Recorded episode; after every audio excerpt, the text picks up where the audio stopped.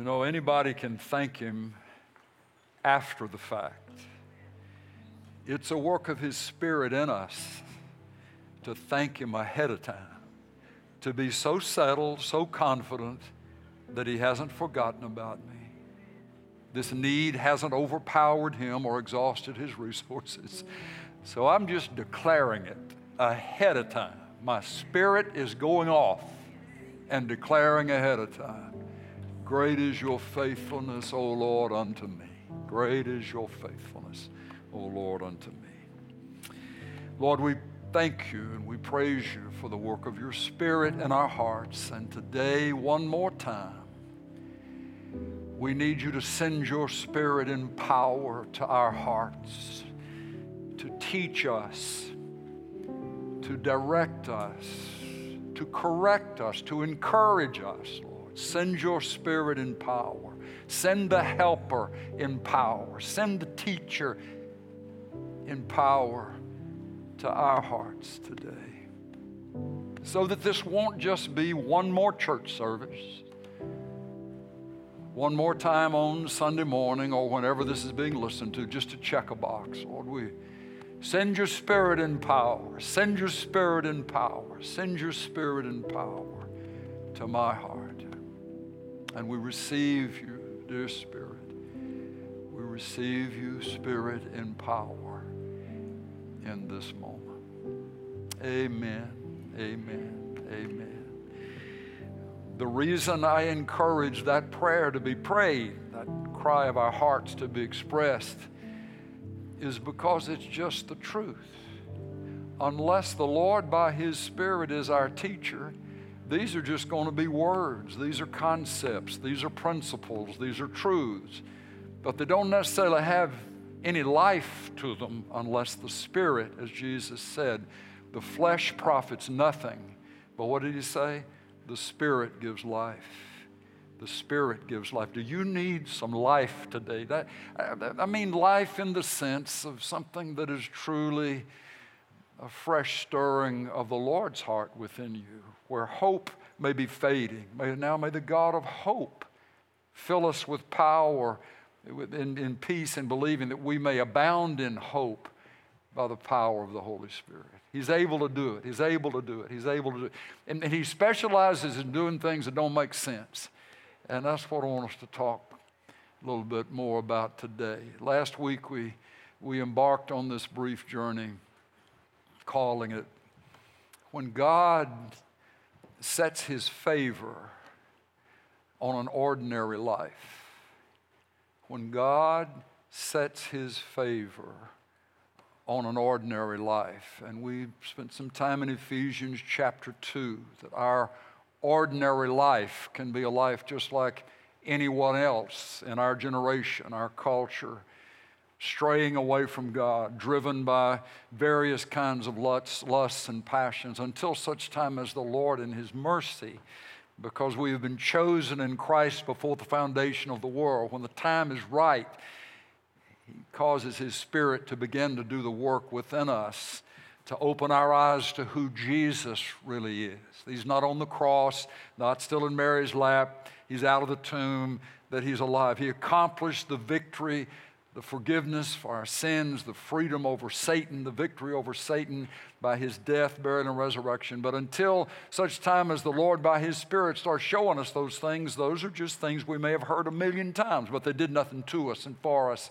But there comes a time when he, by his Spirit, because He's chosen you and because He's setting His favor upon you, has set His favor upon you, and desires to express it throughout the days and activities and events of our lives.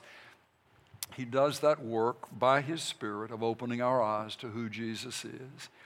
He opens our eyes to that sense that by His authority, He calls us into places of authority. We spent some time on that last week. That you're not just an ordinary, average human being. Once the exalted Christ by His Spirit comes to live inside you, you are a person of authority because you are under the authority of the Lord Jesus Christ. And there are things that He will not do until we exercise His authority in agreement with Him. That's why He would teach us to pray, Lord, your will be done on this earth as it is being done in heaven. Why would he say that? It's because he needs you and me to be in agreement with what heaven desires, what's right in it, what his heart is. We're in agreement on this earth, and we pray in that fashion. Lord, bring into reality on this earth that which you desire to be in operation down here. Bring the breakthroughs, bring the, bring the plenty, bring the releases, bring the understanding on this earth as it is in heaven.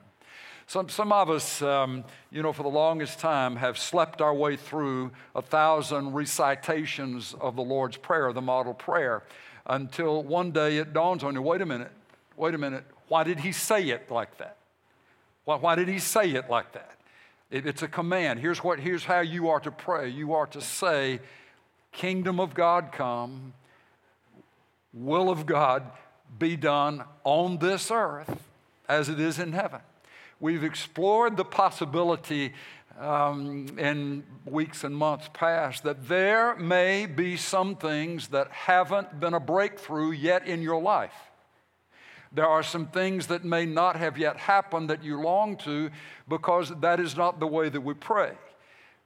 We're, we're assuming that we just need to make a, a sort of a benign petition back to the Lord for Him to do whatever He wants. Well, what if it is that He's saying, This is what I want?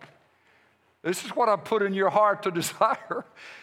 You, you, don't need to plead with me to have that done. You need to agree with me on this earth that it is my heart. Declare it, speak it, believe it, receive it by faith. You enforce my authority on this earth for blessing, for protection, etc., etc. We've been on that a long time. But I, I, I keep working that because I, I really do believe that there are some things that have not happened to bless us because we are not believing that the Lord's heart really is to bless us that His mercy goes only so far, but because we've done these things and been to that place, had that relationship for far too long, that he, He's grown cold in His love for us. He knew what He got when He got you and me. There's no new sin we're going to commit that's going to invalidate the cross of Jesus Christ. The blood of the Lord Jesus washed every sin paid the price for every sin so that we can know the freedom from that and the life of His Spirit bringing the want tos of Jesus into our hearts so that our desires are changed. Okay, that's, those are some old tapes still playing, but there's life in that. There's life in that. Don't, don't, don't, don't lose that. When God sets His favor on an ordinary life, what does He do?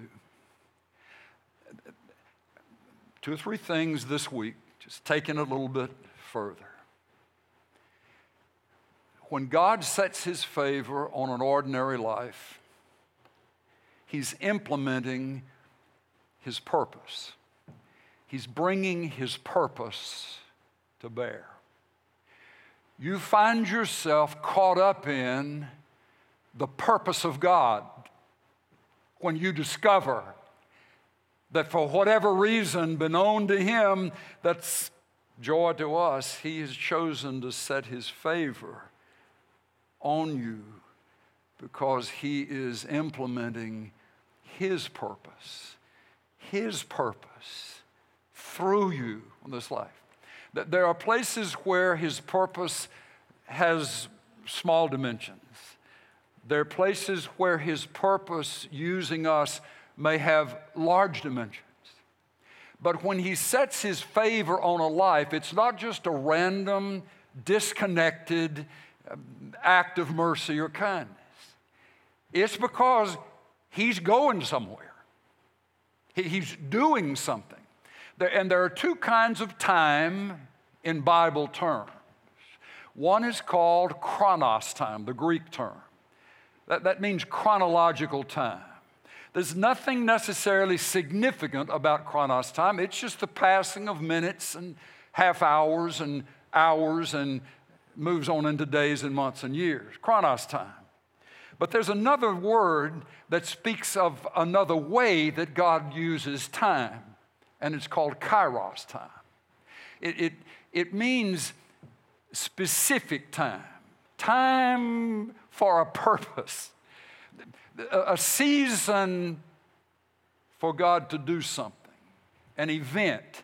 It, it's, it's, it's the kind of time in which God will do something that has been planned, that has been needed, but the moment for it to happen is called kairos time. And he uses people. He uses you, he uses me, as we are open to what he's doing, as instruments of his will being accomplished, his heart being accomplished in those seasons of God appointed time.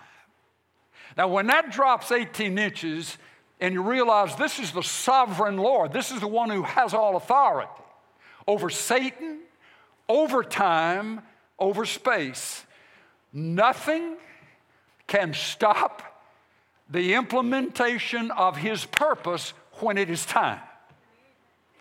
No amount of people, no amount of armies, no amount of intellect can stop the implementation of the purpose of God when it's time.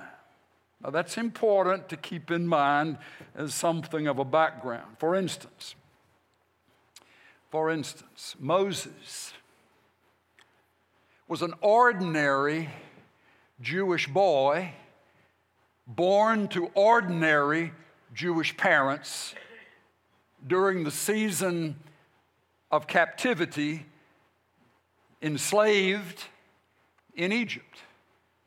The, the, the little ordinary Jewish boy was put in a, a, a cradle that was made to float by pitch and tar around the house.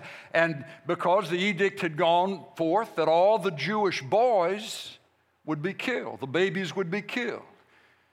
The, the, the parents wanted to do something to try to protect their son, but they knew if they kept him, they wouldn't be able to do that. He would be found and would be killed. And so they put him in that little floating bassinet, pushed him out into the, into the river, probably the Nile, floated down the, down the river, and lo and behold, Pharaoh's, one of Pharaoh's family members found that little baby, fished him out of the water, took him home, and raised him as her own. He grew up, in a sense, in Pharaoh's household. Why? Why was all that happening? Because it was about to be time for Israel to be rescued, for Israel to be delivered. It was time. 400 to 450 years of slavery of, of, um, by the Egyptians over the Israelis. All of those years, all of those decades had come and gone until it was time, until it was God's time. Folks, we, we, have, we have chronos seasons in our lives. Uh, we, we could identify just the passing of time, the passing of time. We're making it, we're getting through.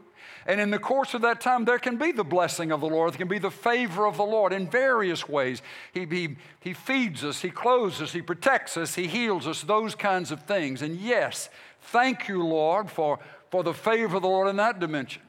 But what I want to lean into with you this morning is that there, there in your life can also come, from a biblical standpoint, a kairos time, where there is a season that God has created you and chosen you to live in and live through for the purpose of implementing His purpose in that season. It may be in your family, it may be in your professional life, it, it may be, in, in a sense, for the nation. It could be any number of things. In Ephesians 2, verse 10, we are in Christ Jesus. We have been created in Christ Jesus for good works, which the Lord prepared beforehand that we should walk in them. We are His masterpiece. Paul puts it that way. We are His masterpiece, created in Christ Jesus for the purpose of good works, listen, which God prepared beforehand that we should walk in them. That there is a part of who you are. There is a part of the things that God wants to equip you to do and enable you to do that are things that He prepared before you ever drew a breath, before you ever knew what street you'd live on, before you ever knew what company you'd live for. Good works prepared beforehand that we should walk in them. There is a, there is a kairos time for some of the things that the Lord has ordained, prepared ahead, and that we should walk in them, that we won't know until that season hits us. That season hits us in our living. Everything may have been just as normal as a regular day daylight lark for a while, but then there was a season in which the Lord has appointed you, is going to empower you, is going to qualify you for things that He's prepared that you should do and will do that are only enabled by His power, His power coming upon you. Ordinary people, ordinary people. Moses was an ordinary man until 40 years in the desert, having run from Pharaoh because he killed an Egyptian who was persecuting one of his Jewish kinsmen, and he fled the country went out in the desert, herded sheep and goats for 40 years until that amazing day, which marked for him the beginning of that Kairos season, where the bush was burning or the fire was burning, but the bush wasn't burning.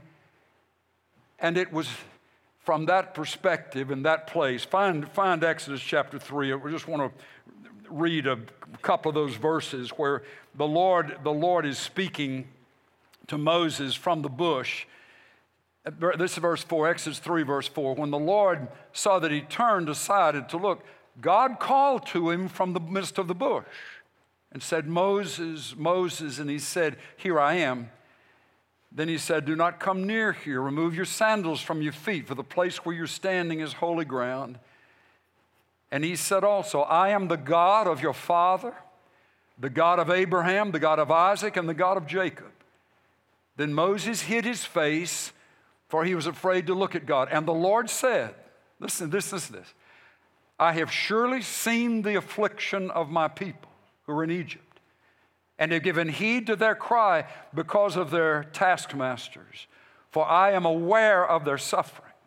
So I have come down to deliver them from the power of the Egyptians and to bring them up from that land to a good and spacious land, to a land flowing with milk and honey, to the place of the Canaanite and the other tribes listed there. Verse 9 And now behold, the cry of the sons of Israel has come to me. Furthermore, I have seen the oppression with which the Egyptians are oppressing them. Therefore, come now, and I will send you to Pharaoh, so that you may bring my people, the sons of Israel, out of Egypt. The Lord knew the sufferings of his children. It had gone on for a long period of time, but now was the time when God was going to act. I just need to say this, and I hope it comes through clear. There's some of you who are standing on the brink of your kairos time, that you may have lived a long season without anything changing. You may have lived a long season that knowing some things, knowing that some things need to break, some things need to shift, some things need to be adjusted, released, renewed, made all over again, but nothing has happened. That doesn't mean that God is oblivious to the cries and the sufferings and the sorrows during that season. There's a time, there's a time coming.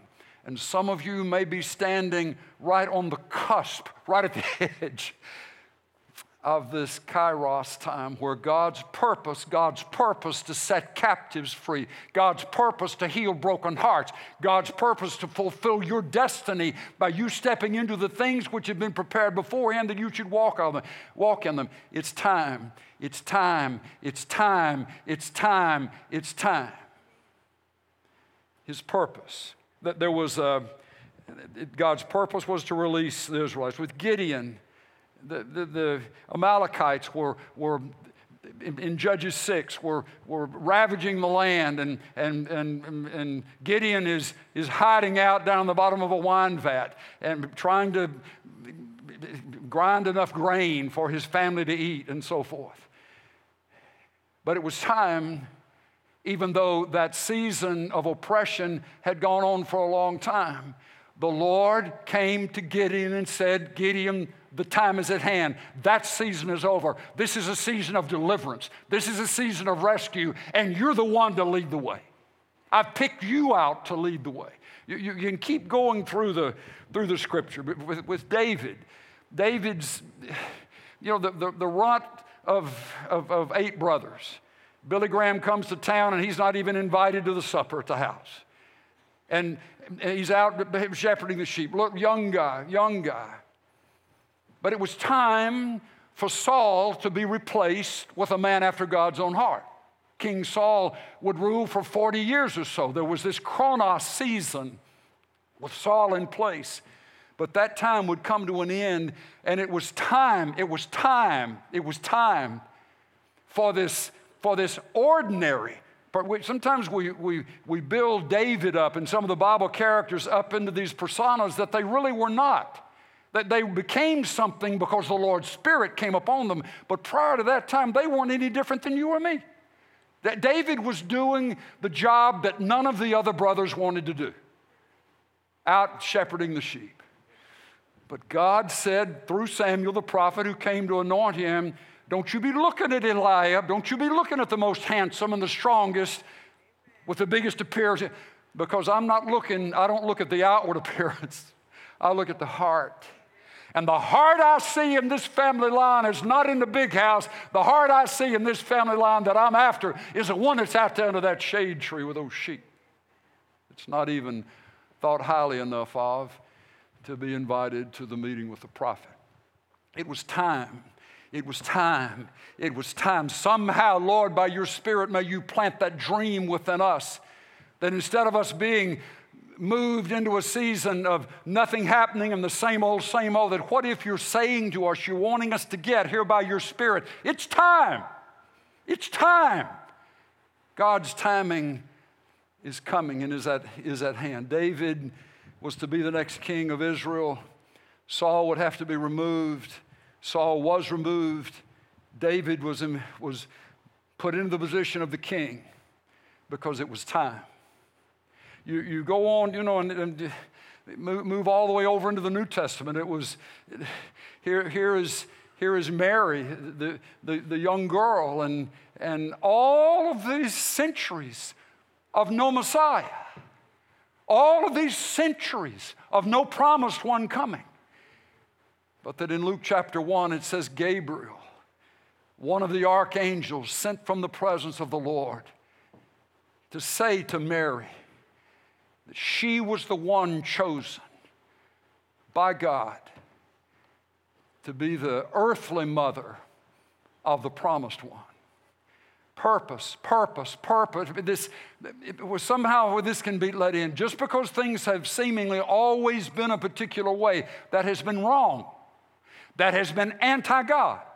That has been devoid of his influence in the situation does not mean that it's supposed to be that way forever. So, what does he do? How does he change that? His purpose has a time. The second thing is this to notice he'll find, he will find a poor person to implement his purpose, to be involved in his purpose. He'll find a poor person, a poor person. Not necessarily financially, but poor in the sense of knowing within themselves I can't change this. I can't do this. Jesus makes a remarkably insightful statement when he says in the Beatitudes Blessed are, blessed are the poor in spirit, for theirs is the kingdom of heaven. Blessed are the poor in spirit, for theirs is the kingdom of heaven. Paul would later write, The kingdom of God is not words, but it's power. Paul would also write, What I have learned is that when I am weak, I'm strong. Because it is the Christ within me whose strength is flexing his muscles and changing me. For, for us to say, I am disqualified because my family doesn't have a big name. You, you could, that, that, would be, that would be Gideon. I'm, I'm, I'm, the small, I'm a member of the, of, the, of the family, the smallest tribe in Israel, and my family is least in that tribe, and I'm, I'm the least in my family. So, therefore, God, you can't use me to, to bring deliverance for the nation because I'm disqualified based upon my family. Some would say, I'm disqualified. God could never pick me because of things that I've done. Things that have been done that have not been brought into the presence of the Lord and repented of forgiven, that can be and will be a disqualification. But, but when, when, it is, when it is like David, I mean, like Saul, Saul of Tarsus, who became Paul the Apostle, who would say, I did what I did. I persecuted the church of Jesus out of ignorance. I, I, it, was, it, it was an ignorant pursuit. I didn't realize who Jesus of Nazareth really was. But when I came to know him, not only did my attitude toward Jesus of Nazareth change, but my attitude toward the ones who were loving him also changed. So to say sin and actions of the past disqualifies. Folks, listen, you want to know why sometimes God picks folks with a jaded past over folks who've never missed a day of Sunday school? You want to know why? I'll just tell you why. because sometimes those of us who've grown up in Sunday school feel like we're not the jerks that the other folks are. And that we've been able to keep ourselves pure and keep ourselves straight, and we've got our voting record right. And so we think that there's much of this life that we can do just because of who we are or who we're not. But you watch when the Lord, I want someone to shake a generation. I, I want religion broken. I want the power of God to fill and fall. You watch who many times he will choose. It's been somebody who has been broken, who's been defeated, who has been crushed by the enemy again and again, who knows if there's any hope of anything changing in me, it won't be me changing myself, it will be God doing it in me. If I'm going to be raised from this dead place I live in, it'll be Jesus who his resurrection power makes real in my life. And the banking on, the casting of oneself totally upon the mercy and power and wisdom and greatness of God, as opposed to somebody who's got a marked up Bible and 56 discipleship manuals all filled out and degrees going out both sides of their head. I can tell you the in depth meaning, the in depth meaning, the in depth meaning, but no power. Give, give me a saved, radical, for the power of Jesus, X, whatever, over somebody who you poke them and the 23rd Psalm comes out, comes out, but they don't have a no to sin and secret sin. They've got religion down. Now, here I go again, getting off on that religion. I'm just telling you, there's no power in a steeple. There's no power in sheetrock, even if it's in a church house. There's no power in the water in the baptistry to wash away sin. That's Jesus. It's Jesus, Jesus, Jesus, Jesus. And when the Lord finds somebody who is consumed with that reality, it's just Jesus or I'm nothing. You watch heaven circle and you watch the favor of God land on that life. His, his purpose, his purpose will be fulfilled through poor people. Poor people. Poor in spirit. It doesn't mean that you stay in the place of crippled and buckled and broken. It just means that you know better than anybody else that apart from His life in you, apart from His mercy, apart from His touch on your heart, you can't do anything that will really please Him. And here's, here's something He stands up before you. He, he, he, he, you, you, the least of the least in the family line, but He puts on your heart to be a light to your family line. You're the, you're the lowest on the totem pole, maybe corporately where you work, but He's given you a vision for your company. He's given you a heart for people that you've known before or have relationship with. But if you think it's because, well, I've learned how to debate, I've learned how all the apologetics work, and I can defend the scripture, and I can do all, you know, I'm Bible, poke Bible, poke, you know, the law kills, but the Spirit gives life. Read the scripture, love the scripture, know the scripture. Don't ever think for one second you have mastered it. it. It is to be instruction, it is to be encouragement, it is to produce, if it doesn't produce anything else, a humility before the God of the Bible. Rather than some sort of a sense I don't really need the God of the Bible because now I have the printed material. Absence of power where there has to be the presence of the Spirit in a life. So I, I, say, that, I say that again. For the purpose of God to be fulfilled in a life, He looks for a poor person. David, the, the least of the crew, eight brothers, not even invited, but God picked him. Gideon, giving all the reasons why he should be disqualified from leading in this, in this season of time, God appointed time for deliverance to come for Israel. He gives all the reasons because his family was not anything. Therefore, he wasn't anything.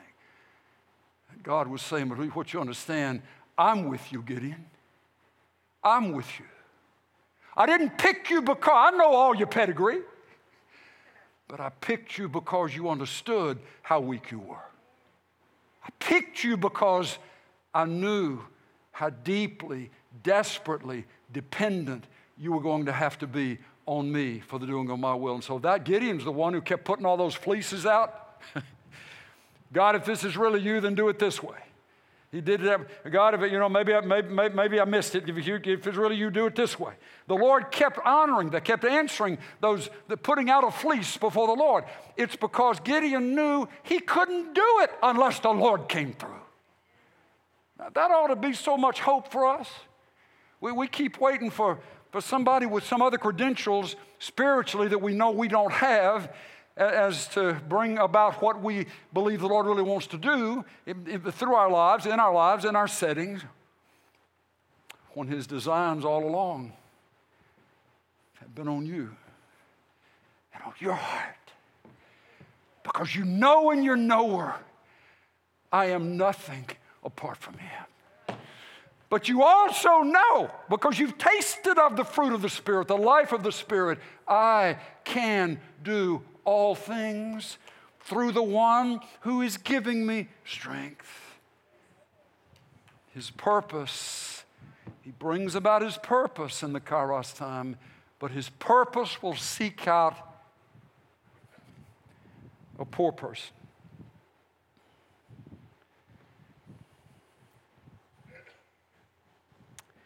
So, I'm just trying to lay this out here. That, that so here, when God sets his favor on an ordinary life, he brings his purpose into play with regard to that life. That there somehow comes to be a recognition that this is time. These are not just thoughts and truths and aspects to be debated, discussed, diagnosed, but this is the time when God intends to do something. And then he finds a poor person connected somehow with the situation. And the poor person being one who finds his only wealth, her only wealth in her relationship with the God who can provide what he or she needs. The third thing is this He'll send a prophet with a word from the Lord. Here's his purpose finds the poor person. To the poor person comes the word of the Lord. When the word of the Lord comes, it is the word of the Lord which is never defeated. There may be a delay, but it's never defeated. The word of the Lord will be spoken, it will be activated in such a way that it will accomplish the purpose for which it is sent. In Moses' example in Exodus 3, it was the Lord Himself in the prophet's role, in the prophetic role, saying, Here are the conditions of my people. You are the man that I have picked. It, it, it, blew Moses' head in the creek. The, the, the last thing that he ever thought that he would ever do was go back to Egypt, number one, and go back and confront Pharaoh face to face, number two. But the word of the Lord, the prophetic word of the Lord about who he was and about God's mission for his life impacted him to a degree that courage rose up in his heart. Though he, he, he tried to get Aaron to do all the talking. I, I can't talk. I'm not, a, I'm not a public speaker. All the things that I can't do. He, he, he listed those things just like people again and again would do. Just like you and I would do. Lord, I can't do that. I can't step back into my worst nightmare. I can't go back to that person that did this to me or that I did to. But what if, what if it is Kairos time? What if it is you're the poor person, weak, disqualified, you would think, in ways, but somehow there is the sense that God has set his favor upon you. He wants to bless through you. He wants to heal through you. He, he wants to teach, instruct, encourage through you. That was with Moses. That was with Moses. I, I, I want you to find Judges chapter 6 Genesis, Exodus, Leviticus, Numbers, Deuteronomy, Joshua, Judges. Judges chapter 6. Gideon let me, let's just read this. this. This is Judges 6, verse 11. Then the angel of the Lord came and sat under the oak that was in Ophrah, which belonged to Joash, the Abiezrite, as his son Gideon was beating out wheat in the winepress in order to save it from the Midianites. so you, you, you, get the picture. You're not supposed to be threshing grain in a hole in the ground, of, which was a winepress. You, you, do that, you do that out above the surface so that when the wind comes through, it separates, it blows away the chaff, and the grain falls straight down. But because the oppression was so great, in order to save what little they could and eke out an existence, they had to hide their grain from the marauding, the marauding armies. And, and that's what Gideon was doing probably in the dark, in a hole in the ground, trying to make a, enough for his family to eat. But then look, look at this, verse 12. And the angel of the Lord appeared to him and said to him, The Lord is with you, O valiant warrior. Then Gideon said to him, O my Lord, if the Lord is with us, why then has all this happened to us? And where are all the miracles which our fathers told us about, saying, Did not the Lord bring us up from Egypt? But now the Lord has abandoned us and given us into the hand of Midian.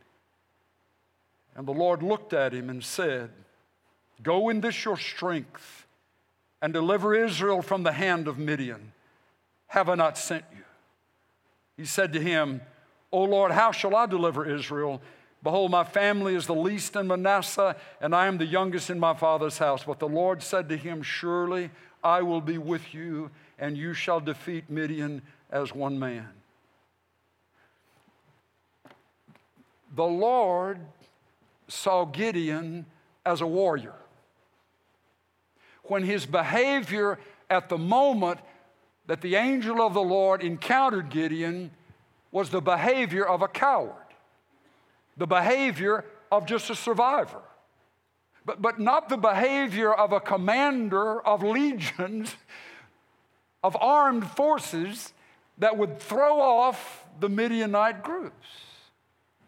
Folks, listen. What will shut us down many times is when we will not allow the Lord to convince us of who He sees us to be. We, we, we continue to discount, we continue to set aside. When the Lord walk comes in in the, in the form, the presence of this angel of the Lord, and he looks through the dark, looks at this guy just hiding out. He's down there because he's scared.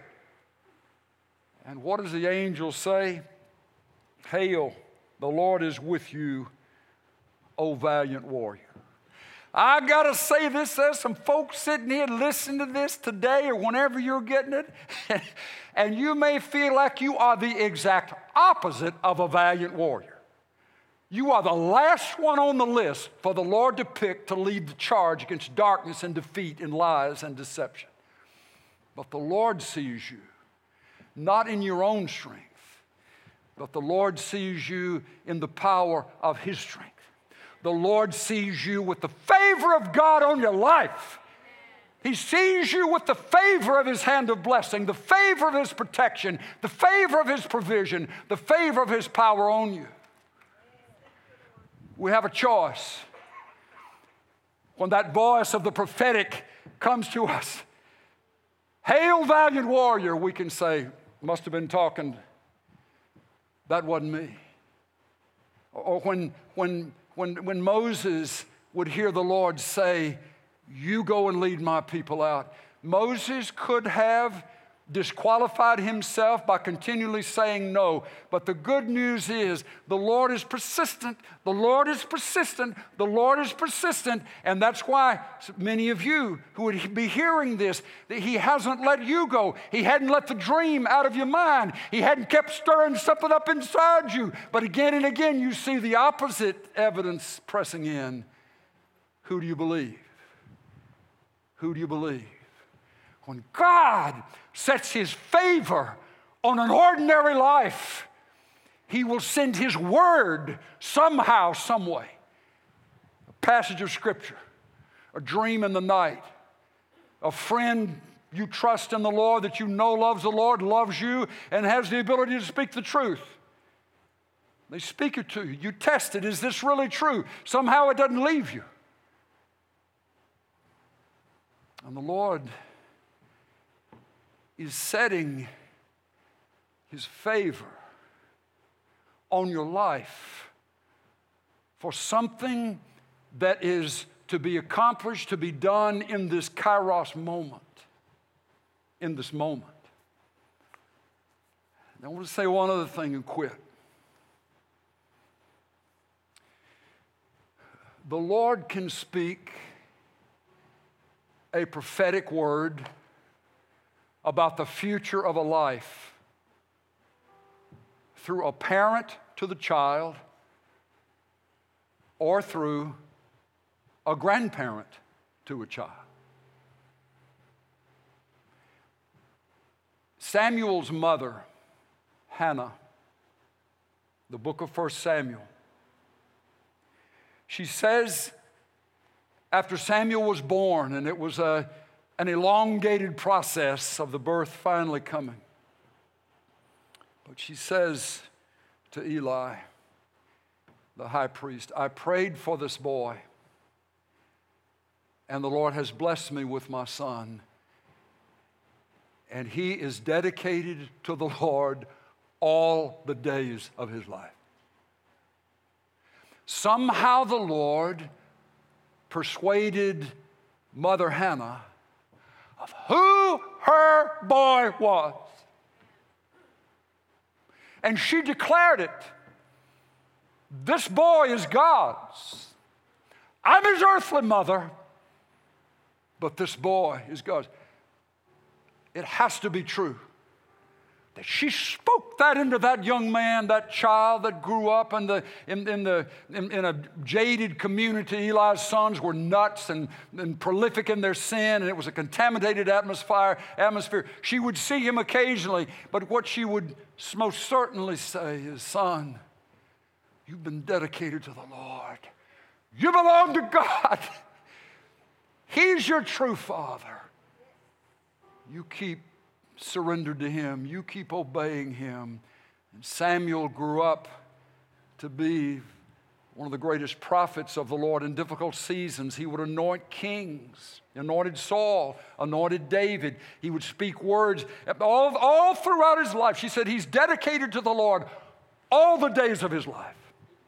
I want to say to you, moms, dads of children, ask the Lord who those babies are. Ask the Lord for a word for your son or your daughter.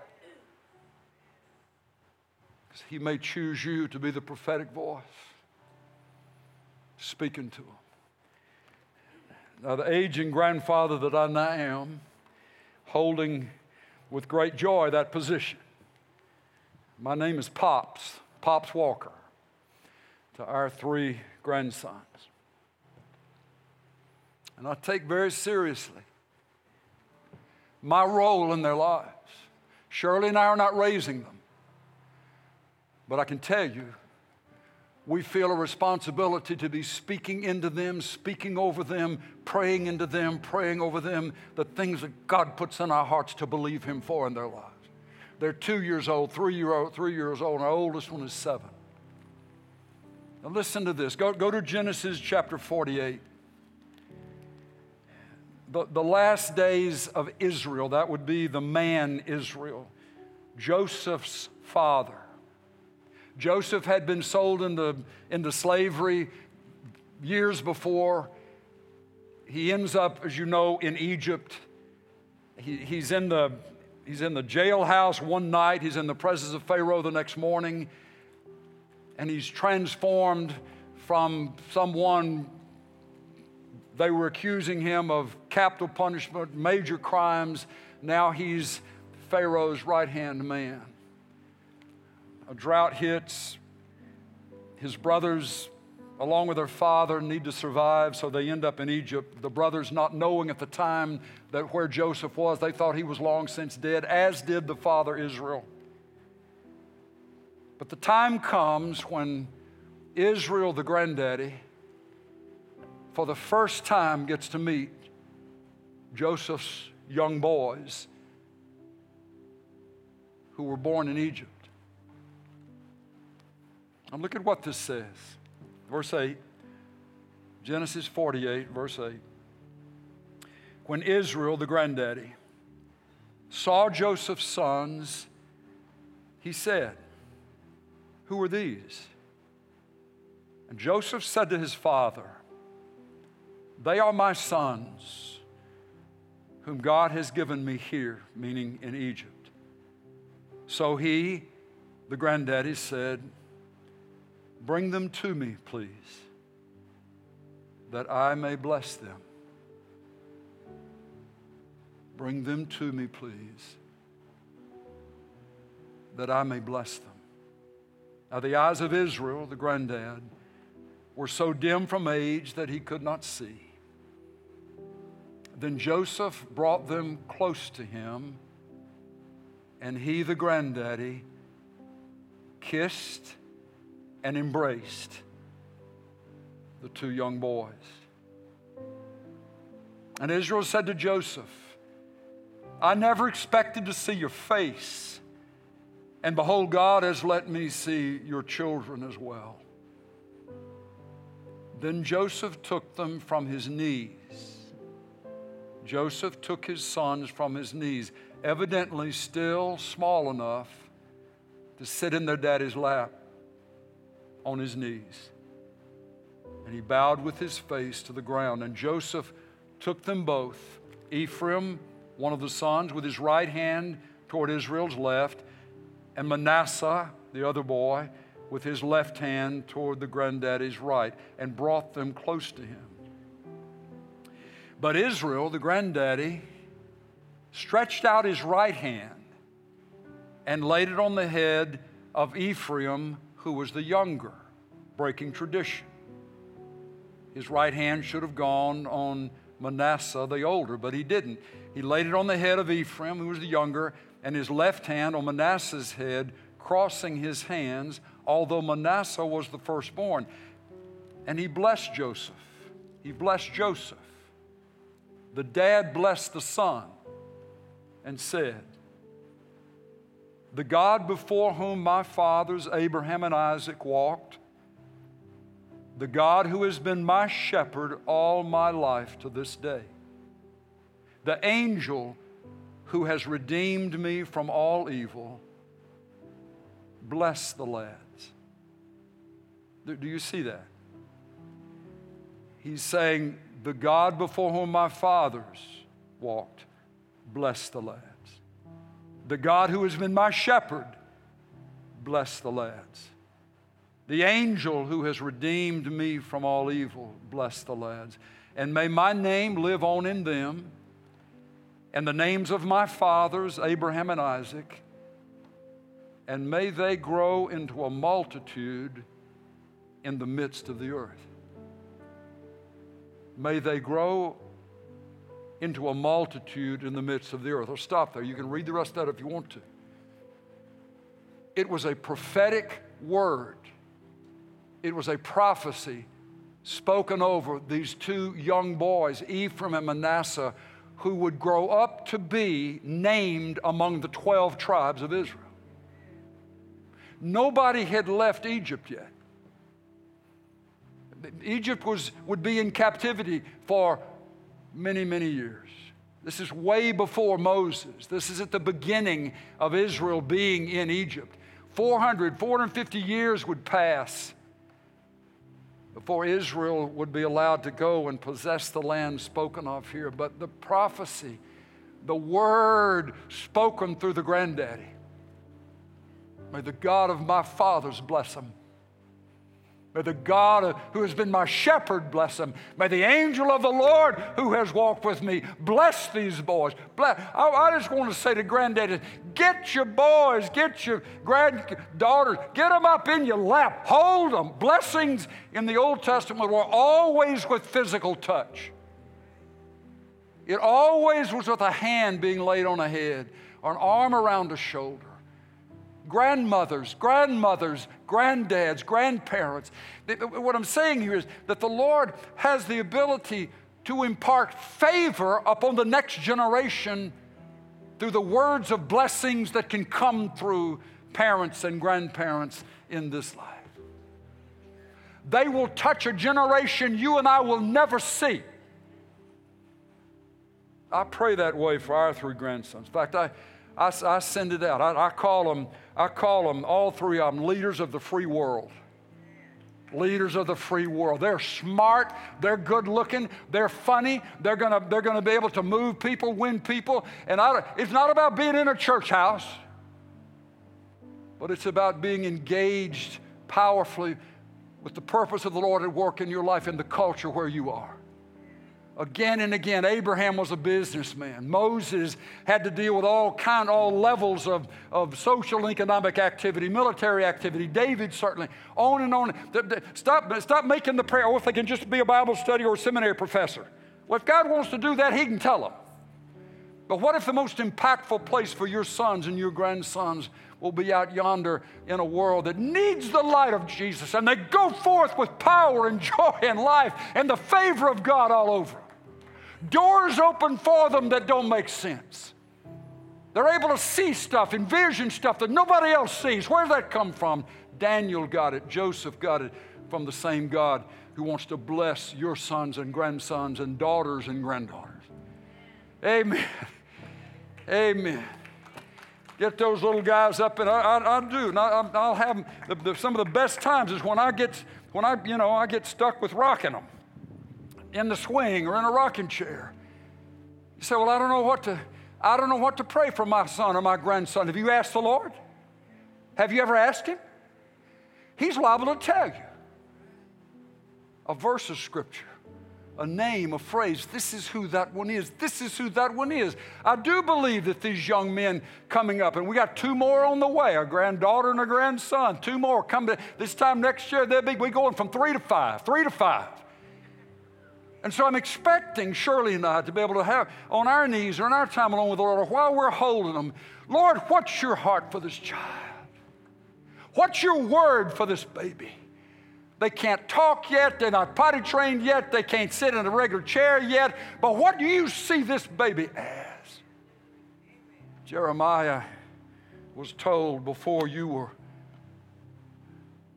ever from the womb, I knew you. I consecrated you, set you apart to be a prophet to the nation. When God sets his favor on an ordinary life. A purpose is engaged. A purpose is engaged. Hold on to that. He will always find a poor person somehow in the place of their heart where they are the most going to be used by the Lord. They will have a sense of, I can't do this. But that equates to, I can't do it. So, God, if it ever happens, it's going to be all you. You get all the credit, all the glory. I know it better than anybody else. But then you be prepared that He may give you a prophecy to speak.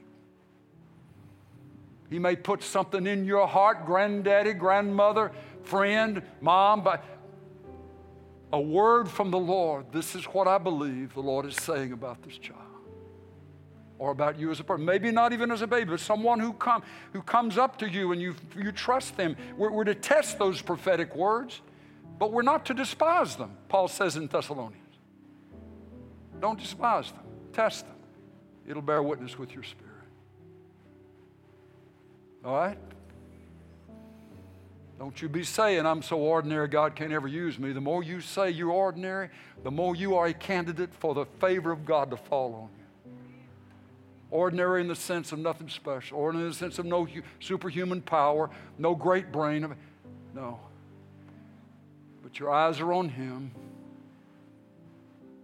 You have the sense in your heart that you belong to Him. And somehow, maybe this morning it's connecting with you. There was a kairos moment. There may have been bland and nothing for 40 years But the kairos moment comes, this is the time. Moses, this is the time. And you're the Moses, or you're the Gideon, or you're the David, or you're the Mary.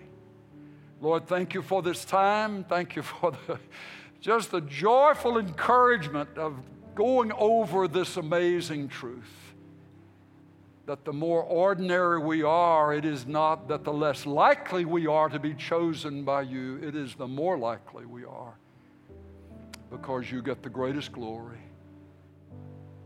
Your name is praised the highest, and it is praised the highest by us because we know better than anybody else. It's only you. Thank you, Lord. In Jesus' name. Amen. I want to ask you to stand with me, please, and receive this blessing. May the Lord bless you and keep you. May He cause His face to shine upon you and be gracious to you. May He lift up His countenance upon you and give you peace.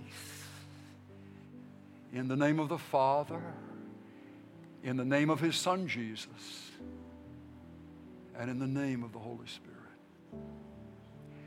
Dads, granddads, moms, grandmothers, if you don't know any other blessing to speak over your babies, over your children, over your friends.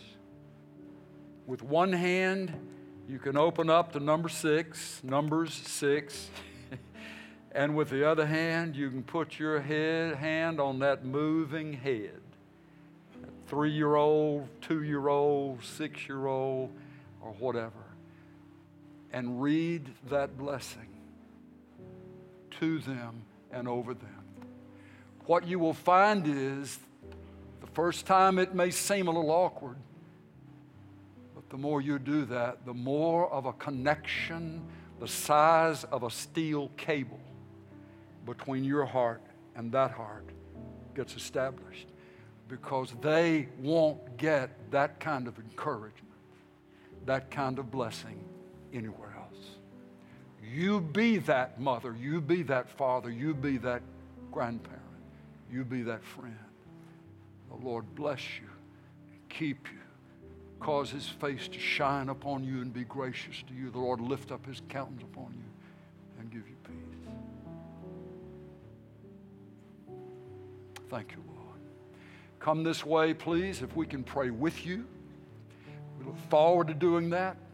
Prayer partners, if you'll join us here, streaming family, bless you. Thank you for being a part of what we're doing here. You really are a part of it. We love getting the prayer requests. Pastor Walker at alamocity.org. We love getting the feedback on Facebook, YouTube, various places where, where you're responding. It just means the world, and it helps us better to pray for you and rejoice with you. God bless you. God bless you. When God sets his favor on an ordinary life, amazing things happen. God bless you. See you next time. Thank you.